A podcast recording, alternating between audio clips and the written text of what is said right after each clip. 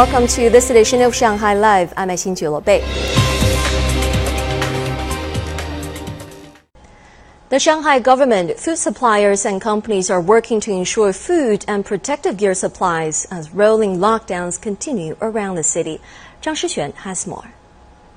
At around 4 this morning, this vegetable processing factory has already humming as employees packed vegetables for transport to hospitals and nursing homes. Many of the employees leave home at 2 a.m. to get to work. There's also a refrigerator with vegetables, including cabbages. They're prepared for institutions that could be locked down. For example, Ruijin Hospital, Jinshan Elderly Nursing Home and some social institutions. We should prepare enough vegetables for two days. Restaurants and community health centers in some districts are also making every effort to ensure pandemic workers are being well fed. Minhang district said nearly 400 tons of vegetables have been allocated to lockdown compounds so far this month, which has kept farmers busy. Uh, we send out 2,000 to 3,000 packages every day. All of our employees are working at least 12 hours and usually leave at 2 or 3 a.m. Makers of personal protective gear have also been working around the clock to support increasing demand. We can produce some 3,000 protective suits and 50,000 medical masks a day. We are now expanding our capacity and looking to add more equipment. We hope we can make another 500 medical protective suits per day. Another textile tech firm in Jinshan has switched from making clothing for export to produce PPE. It makes around 50,000 protective suits a day. Zhang Shixuan，上海 Live。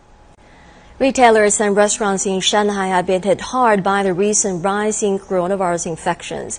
Many shopping malls are now offering support so food and beverage outlets can weather the storm. Li Shuran has more.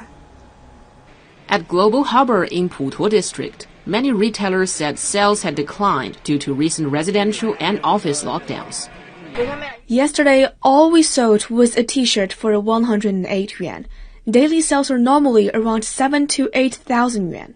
The company that owns the mall is now waiving half a month in rent, the property management fee, as well as water and electricity bills to its tenants. It will cut a combined 10 million yuan in costs for the mall's tenants.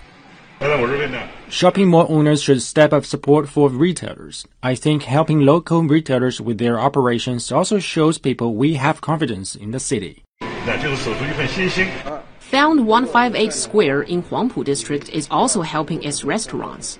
The square's owner handed out dining coupons to nearby residents.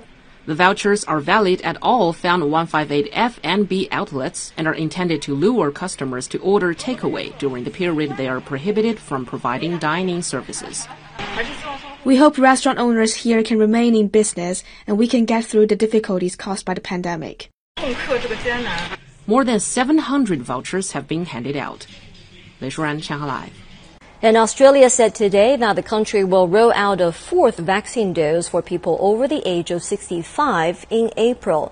This comes amid a steady rise in COVID-19 cases in the country fueled by BA2 Omicron subvariant and concerns of co-circulation of COVID-19 and flu viruses during the cooler months.